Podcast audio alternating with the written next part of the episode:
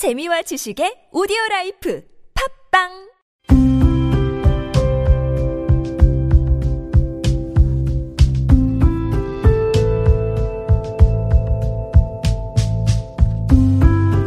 칼럼을 읽어드립니다.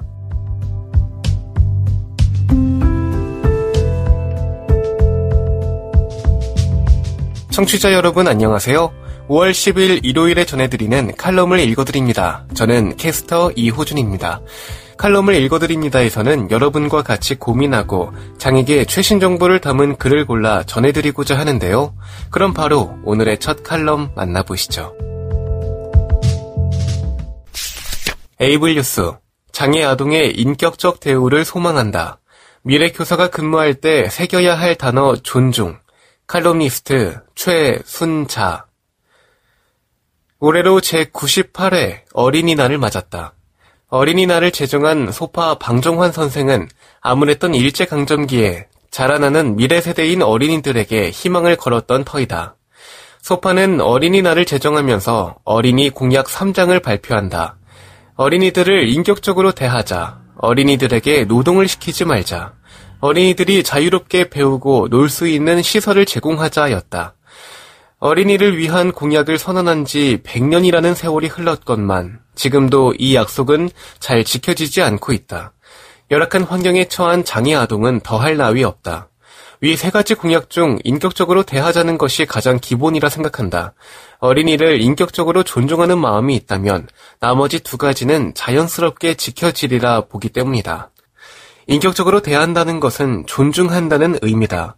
나는 미래 교사가 될 학생들이 졸업 후 교사로 근무할 때 꼭 새겨야 할 말을 한 단어로 해달라고 부탁하면 존중입니다. 라고 말한다. 존중이라는 단어를 양쪽 가슴에 품으라고 당부한다. 지체장애 김원영 변호사는 저서 실격당한 자들을 위한 변론에서 존중은 개별자로서 그 사람을 대우하고 승인한다는 의미다 라고 했다. 인간은 누구나 각자의 고유성과 독특성을 지닌 존재다.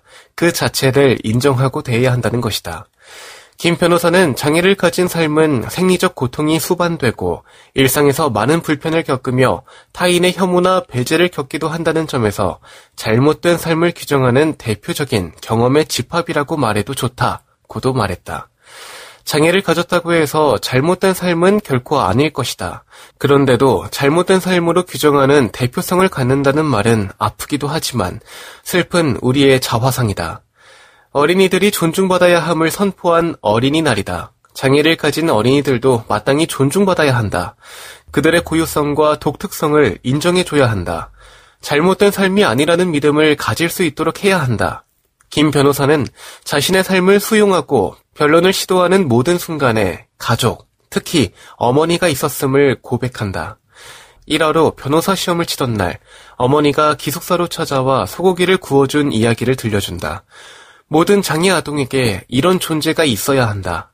가족, 이웃, 사회, 국가가 일부분을 맡아주면서 울타리가 되어줘야 한다.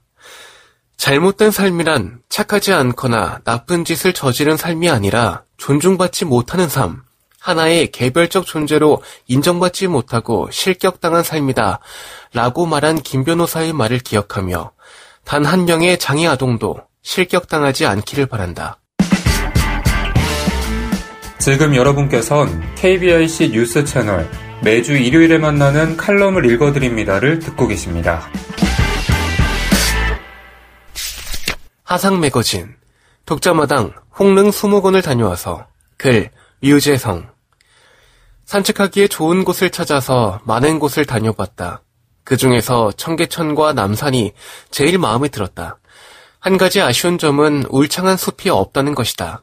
그래서 피톤치드가 많이 나오는 각종 휴양림을 다녀봤다. 중미산 휴양림, 칼봉산 휴양림 등 다들 좋은 곳이었지만 너무 멀기도 하고 교통편이 불편했다. 최종 합격지가 도봉산이었다. 그나마 도봉산은 집에서 지하철로 30여 분 정도 가면 있고 둘레길도 있으며 산과 물, 바위가 아주 좋은 곳이었다. 다만 이곳도 주말에는 사람들이 너무 붐비어 좀 아쉬웠다. 그러던 중 울창하고 오래된 나무가 있으면서도 한적한 곳을 찾았다. 바로 홍릉 수목원이다. 집에서 지하철로 10분 정도로 아주 가까운 곳이었다. 등잔 밑이 어둡다는 말이 실감났다. 서울 한복판에 이렇게 좋은 나무들이 있을 줄 모르고 찾아가는 것을 주저했었다. 명성황후의 묘가 모셔졌던 곳인데 지금은 경기도 남양주시 금곡동으로 이장했다고 한다. 홍릉수목원은 국립산림과학원 부설 수목원으로 2천여 종의 식물을 전시하고 있으며 4,200여 종의 식물 표본을 소장하고 있다고 한다. 내가 이 수목원을 소개하려고 하는 이유는 다양한 종류의 좋은 나무들이 있다는 것도 있지만 숲 해설이 너무 실감나서다. 시각장애인에게는 영화나 드라마의 화면 해설이 획기적인 접근이라고 할 수 있다. 거기에 촉각 명화전도 시각장애를 잊을 수 있는 훌륭한 기획이라고 할 수 있겠다. 홍릉수목원의 해설은 직접 만져보고 체험하며 설명을 들을 수 있다는 점에서 화면 해설과 촉각 명화전만큼이나 훌륭했다. 숲 해설은 총 1시간 40분 정도 걸렸다. 차분하고 친절한 해설사님의 명해설 중 인상적인 것들을 몇 가지 소개해 보려고 한다. 첫 번째로 너도 밤나무의 단풍 이야기다. 향수와 가방으로 유명한 샤넬의 창업주인 코코 샤넬이 너도 밤나무의 단풍잎을 보고 그 색에 매료되어 같은 색으로 물건들을 만들어 달라고 해서 화제가 되었다고 한다. 색깔을 볼 수 없어서 너무나 아쉬운 부분이었다. 또한 너도 밤나무는 밤나무와 같이 참 나뭇과인데 나도 밤나무는 밤나무와 잎이 닮았지만 밤나무와는 별개로 나도 밤나뭇과라고 한다. 나도 밤나무의 꽃말도 나를 업신여기지 마세요라고 한다. 이름과 꽃말이 잘 맞게 붙여진 것 같았다. 다음에는 차로 유명한 두축나무를 소개해줬다. 바닥에 떨어진 잎을 세로로 뜯으면 하얀 진액이 실처럼 늘어지며 특유의 향기가 났다. 중국에서 최초로 암수나무가 이곳으로 들어왔고 여기에서 다른 곳으로 퍼져나갔다고 한다. 또한 미시시피가 원산지인 나구송을 소개받았는데 떨어질 낙, 깃 우, 소나무 송이 이름으로 독특한 느낌의 나무였다. 솔방울을 만져보도록 두 사람의 하나꼴로 나눠줬다. 향기가 민트향 비슷한 것이 특징이었고 원산지인 미시시피가 습지이기 때문에 원활하게 숨을 쉬기 위해 뿌리가 밖으로 나오는데 이것을 슬근이라고 하였다. 그리고 백송에 대한 설명이 인상적이었다. 내가 근무하고 있는 서울 맹학교 교목이 백송이고 동문의 이름도 백송회다. 그런데도 사실 백송에 대해서 아는 것이 별로 없었다. 들은 바로는 이름이 백송이긴 하지만 수피의 색깔이 흰색보다는 회색에 가깝다는 것과 청설모가 씨앗을 먹으러 온다는 것, 서울맹학교 신교동 캠퍼스의 백송 두 그루 중 작은 백송을 서울맹학교 용산 캠퍼스에 옮겨 심은 것 정도였다. 그러던 중 이번 해설을 들으며 많은 것을 알게 되었다. 백송은 그 껍질을 계속 벗기면 하얗게 보인다는 것을 알았고 중국에서는 씨앗을 먹기도 하며 귀하게 대접할 때 쓰인다는 것. 나무를 이식시키면 적응될 때까지 잘 자라지 않는데 경기도 이천시에 있는 천연기념물 제253호 같이 잘 자란 백송은 천연기념물로 지정된 것들이 많다는 것 등을 알게 됐다. 또한 백송의 솔방울을 만져보도록 하나씩 줬는데 일반 소나무보다는 날카로운 가시가 있는 것이 특징이었다. 다음은 목련이다. 날씨가 추워질 때 목련은 꽃이 네 겹의 겉껍질로 된 털옷을 입는데 그것을 직접 만져봤다. 촉감이 어, 진짜 털옷 같았다. 겨울을 나고 3월 말이 되면 겉껍질이 떨어지고 꽃이 핀다고 한다. 다음에는 퀴즈를 내셨다. 주민등록이 되어 있어 세금을 내는 소나무가 있다는 내용이었다. 그 소나무는 반송이었는데 이전에 주인이 자신의 소나무에게 재산을 상속하여서 그렇다고 한다. 이 반송은 100년 전에 어느 한 초등학교에서 이곳으로 이전했다고 했다. 이것뿐만이 아니다. 탱자와 산사나무 열매를 만져보았고 사람 주나무의 미끈한 가지를 느껴보았다. 그 밖에도 개수나무, 이상역귀, 개호동나무, 상사화, 문배나무, 석산 등 총 15가지 식물을 소개받았다.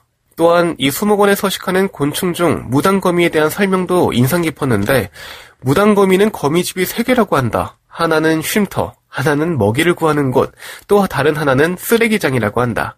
거미줄도 만져봤다. 어, 몇 가지는 쫓아가느라고 못 듣기도 했고 만져보지 못해서 기억이 잘 나지 않는 것들도 있지만 일일이 기록하지 못했을 뿐이지 일반 해설이었는데도 시각장애인에게 맞춤형 해설 같은 생각이 들었다. 구체적이고 직접 체험할 수 있어서 시간 가는 줄 모르고 집중했던 시간이었다. 수목원의 해설은 계절마다 다르다고 한다. 다음에 다른 식물들의 해설을 들으면 폭넓은 식물에 대한 지식을 얻을 것 같다. 여러 번을 가도 울창한 숲의 신선한 공기로 새로움을 주는 곳이다. 코로나19로 외출을 삼가는 시기여서 숲 해설 콘텐츠를 만들어 웹사이트에 제공하면 좋지 않을까 하는 생각을 해봤다.